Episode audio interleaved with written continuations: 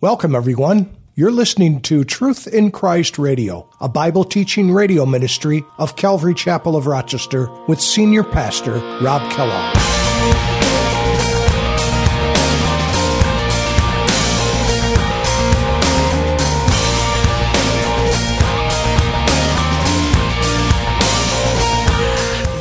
Four horsemen in fact, you'll notice that as we go along, the four living creatures before the throne, they herald each one of these horsemen, these four horsemen of the apocalypse. And each one of these horsemen brings disaster.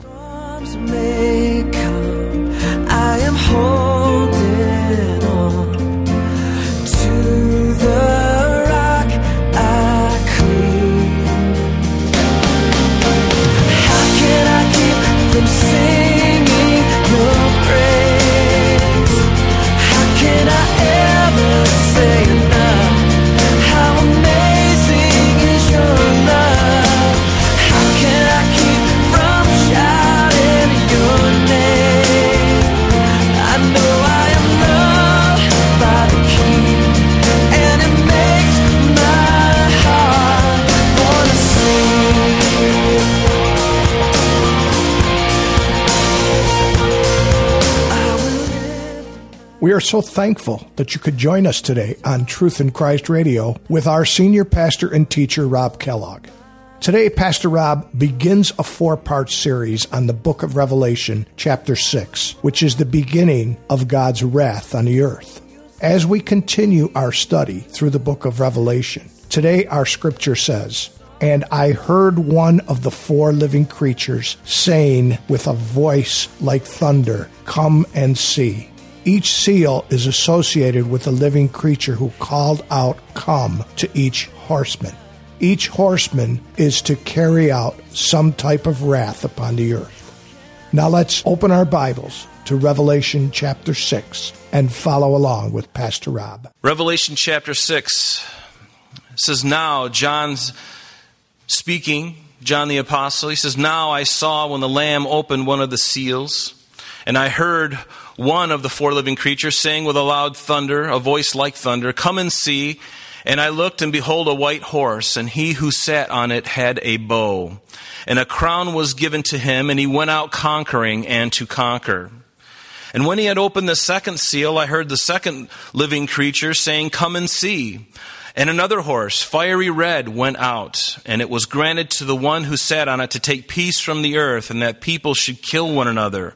And there was given to him a great sword. And then he opened a third seal, and I heard the third living creature saying, Come and see. And so I looked, and behold, a black horse. And he who sat on it had a pair of scales in his hand. And I heard the voice in the midst of the four living creatures, saying, A quart of wheat for a denarius, and three quarts of barley for a denarius, and do not harm the oil and the wine. When he opened the fourth seal, I heard the voice of the fourth living creature saying, Come and see. So I looked, and behold, a pale horse, and the name of him who sat on it was Death, and Hades followed with him. And power was given over to them over a fourth of the earth, to kill with the sword, with hunger, with death and by the beasts of the earth. And when he had opened the fifth seal, I saw under the altar the souls of those who had been slain for the word of God and for the testimony which they held. And they cried with a loud voice, saying, How long, O Lord, holy and true, until you judge and avenge your blood on those who dwell on the earth? And then a white robe was given to each one of them. And it was said to them that they should rest a little while longer until both the number of their fellow servants and their brethren would be killed as they were was completed. And I looked, and when he opened the sixth seal, and behold, there was a great earthquake, and the sun became black as sackcloth of hair, and the moon became like blood, and the stars of the heaven fell to the earth as a fig tree drops its late figs when it is shaken by a mighty wind. And then the sky receded as a scroll when it is rolled up, and every mountain and island was moved out of its place. And the kings of the earth, the great men, the rich men, the commanders, the mighty men, every slave and every free man hid themselves in the rocks and in the rocks of the mountains. And they said to the mountains and the rocks, Fall on us and hide us from the face of him who sits on the throne and from the wrath of the Lamb. For the great day of his wrath has come and who, eh, who is able to stand. So now we turn a corner now. When we were in chapters 4 and chapter 5, the, the, the scene was in heaven. And now the scene switches from heaven, now it's down to the earth. And in fact, the section that we're looking at this morning, hopefully we'll get through all of chapter 6, it is called, it's the beginning of the Great Tribulation period. It is a seven year period after the church is removed in the rapture where God will pour out his wrath upon a world that has rejected his only means of salvation, and that means of salvation is his son Jesus Christ. The Bible is replete with the idea that we must be saved, and it's to be saved through him, because only he could have taken the punishment that you and I deserve, and he took that upon himself. Why? So that we would not taste the second death, that we wouldn't taste hell ever. I don't know about you, but that is enough to shoot me like a, like a rocket into space. See, and the reason why it doesn't sometimes when I find myself getting kind of uh, cold and indifferent, it's because I don't understand. And I want to encourage you to really dwell on this. Think of how great a salvation God has given to each of us. Think of it. I mean, think about, I mean, you know, you know what scares me to death? And because I'm weird, I think like this. I think to myself, Lord, I could be spending an eternity in hell where there is fire, there is torment, and it will never, ever end. That's what I deserve, but that's not what I've been given by faith. But that's what I deserve. And listen, folks, have you ever had a pain that was so bad you just couldn't shake it? Medication didn't, didn't quell it? I can't imagine how many times exponentially over and over again that that will be the case in so many different variations and forms. And for those outside who have chosen they have chosen that place. God wants you to choose life. Choose christ today. Don't choose anything else and yet, God now, as we look at this chapter, He is going to unleash His wrath. The church has been removed, and now there's a period of time called the Great Tribulation, Jacob's trouble, the 70th week of Daniel, however you want to call it. It's very clear in the Bible. All of these things. This is a time of wrath. That's why at the end of the verse there that we just read, it says they, they hid their face from the Lamb, from Him who sits on the throne, God the Father, and the wrath of the Lamb. The wrath of the Lamb. And we're in that time period now, this third section of the book of Revelation. Remember, our, our outline is for us, uh, given to us right there in the first chapter of Revelation. Remember, John said, uh, or Jesus spoke to John, write the things which you have seen, the things which are, and the things which will take place after this. Well, we saw in chapter 4, it begins after these things. The same Greek word, metatauta. And so now we, from chapter 4 until the chapter, the very last chapter 22, we are in the last section of the book of Revelation. The church is absent throughout all this time that we're going to be reading. The church is absent on earth because the church is where? Where? Where? In heaven. That's right. The church is in heaven. And we know that this section that we're starting with is the beginning of the, the, the, the, first three and a half years. There's, there's two sections of the, of the book of Revelation. There's the first half of the tribulation, which begins with this rider that we're going to see on the white horse. And he is going to make a peace treaty. Daniel tells us in Daniel chapter 9, verse 27, that he is going to make a, a treaty with, the, with Israel to rebuild their temple. And then midway through that seven year period, somewhere in that three and a half year period, he is going to set himself up as the one that should be ruled, the Antichrist, an image of himself in the Holy of Holies. And then the last part of the book of Revelation really begins around chapter 16, where we see the, the bowls of wrath. Now God really just letting the, the world have it. And it's really coming down heavy. And so we see these things. And so we know that this is the beginning. This is the beginning. In fact, um, I'll just read this in Revelation chapter 11. Uh, Revelation chapter 11 is in this, this period of the of this seven year period, somewhere in the middle period, right before the midpoint. In fact, uh, Revelation chapters 10 through 15 are really in this middle period of this seven year period. And what does it say? It says that when I, in verse 1 of chapter 11, it says, I saw, uh, I was given a reed like a measuring rod, and the angel stood saying, Rise and measure the temple of God and the altar and those who worship there, but leave out the court which is outside the temple. Do not measure it, for it has been given to the Gentiles, and they will tread the holy city underfoot for 42 months. What is 42 months? But three and a half years. That's what it is. And I will give power to my two witnesses, and they will prophesy 1,260 days. Again, 42 months. Other words, three and a half years.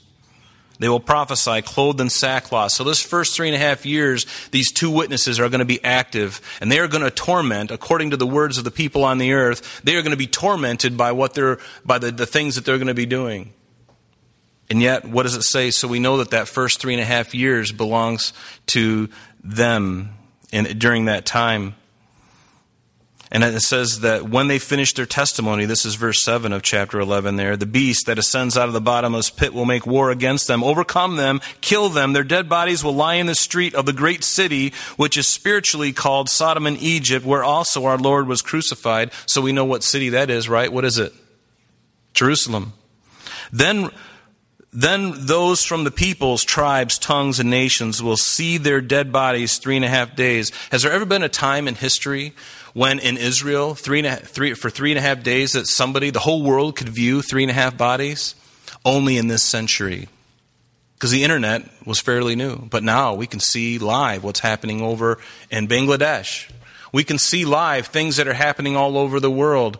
And so we live in the time that the technology fits for this kind of thing to happen. So those peoples, tongue, tongues, and tribes and nations will see their dead bodies hmm, for three and a half days and not allow their dead bodies to be put into graves, put into graves. And those who dwell on the earth will rejoice over them, make merry, and then send gifts to one another, because these two prophets tormented those who dwell on the earth. And then we look over in verse uh, chapter 13, and it talks about the beast of the sea, which we're going to get to. It talks about the Antichrist, and what does it say concerning him? In verse 5, it says that he was given a mouth speaking great things and blasphemies, and he was given authority to continue for 42 months. Another three and a half years after these witnesses have been put to death. So, do you see how this thing is fitting together? And so, we're going to see in the book of Revelation, especially in chapter 6 going forward, we're going to see the scene alternating from heaven, where the church is, where Jesus is, and down to the earth. And then from heaven, and then down to the earth. In fact, this goes back and forth for 14 times. Seven pairs of heaven and earth, heaven and earth, heaven and earth, heaven and earth. The scene just constantly is switching. And so when we get into chapter 6 now, that's exactly what we're seeing. We're seeing the things that are coming upon the earth. And we're not going to go through this today, but I would have you write down in the margin of your Bible a reference. As we look at chapter 6 and 7, but especially chapter 6, I want you to look at Matthew chapter 24 verses 4 through 14, because Jesus, if you remember last week, we looked at, he gave us kind of like uh, in, in abbreviated form the outline of this tribulation. And it's very interesting that verses 4 through 14 parallel Revelation chapter 6 that we're looking at today. It parallels it very nicely. Matthew talks about false Christ. In chapter 6, we're going to see a rider on a white horse who is nothing but a false Christ, the Antichrist. We also hear in Matthew wars and rumors of wars. And then we find, and I'm going sequentially here, we see the rider on the red horse who makes war. And, and then again in Matthew, it talks about famine. And then in Revelation 6 again, it speaks about a, a rider on a black horse who, who, um, who brings famine. And then we see famines and plagues, and we still see this rider and this, uh, a pale horse now, who speaks of disease and famine. And there'll be persecution, as it says in Matthew 24, and martyrdom. And we certainly see that going sequentially through Revelation 6 and terrors and great cosmic signs. And we certainly see that in the last six, cha- six verses of chapter 6. And the preaching Worldwide preaching of the gospel, we hear about that in Matthew 24 14, and we see that in the next chapter, in chapter 7, of the 144,000 who are sealed, 144,000 Jews that are going to be preserved and saved and used in a very evangelical way throughout the earth at this time. And so I would encourage you to take a look at that. And so this morning we're going to be looking at these seals, and we're going to see what we know as the four horsemen of the apocalypse. Four horsemen. In fact, you'll notice that as we go along, the four living creatures before the throne, they herald each one of these horsemen, these four horsemen of the apocalypse. And each one of these horsemen brings disaster, one upon another. And it's interesting. Let's look at the very first verse again. It says, Now when I saw the Lamb open one of the seals, and I heard one of the, one of the four living creatures saying with a loud voice and uh, like thunder, Come and see. And so we see uh, this the Lamb of God, Jesus Christ, there in his redemptive form in heaven, opening up this, this seal. It could be the title deed of the earth, some have said. When Adam and Eve were in the garden, you recall that by, by their choosing to disobey God and obey Satan, they basically handed over the thing that God had given to them. And from now on, from that moment until the Lord returns, in his second coming, the Bible calls Satan the ruler of this world. We know what the Psalm says, right? Psalm 24 says, The earth is the Lord and the fullness thereof, and all they that dwell therein. And that's certainly true. But for a season, for a time, and it's been a long time, who has been the ruler on this earth? Who has been the one creating uh, havoc and problems? None, none other than Satan himself. He is called the ruler of this world. In fact, if you look with me at John chapter 12, Jesus said so himself. He said, My soul is troubled, and what shall I say? Father, save me from this hour. But for this purpose I came to this hour. Glorify your name, Father. And then a voice came from heaven saying, I have glorified it and will glorify it again. Therefore the people who stood by heard it and said that it had thundered, and others said an angel had spoken to him. And Jesus answered and said, This voice did not come because of me, but for your sake. And now is the judgment of this world. Now the ruler of this world will be cast out. And Jesus spoke of this Antichrist, this, this, this, this demonic man filled with Satan, more than once.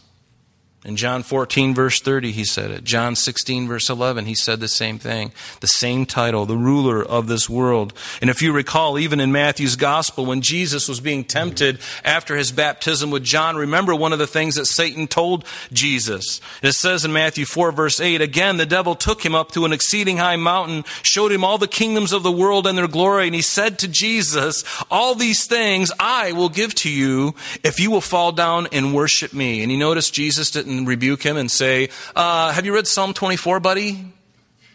The earth is the Lord's and the fullness thereof. Oh, believe me, Satan knows that truth.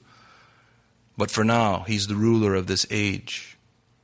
And he has the whole world under his sway. Why is it a battle to be a Christian? Why is it a battle even now as a Christian to, to live the life of, that Christ has given you? Even with the Spirit of God in you, do you ever feel like a, a, a little minnow swimming up upstream when the current is racing toward you? And as you go, this little minnow, and you're making every little fin push a little, you're going upstream, and, and all around you, coming at you, are great white sharks, 18 feet long, and they're hungry, and there's hordes of them coming your direction. Do you feel like that way as a Christian? I do. That's the reality.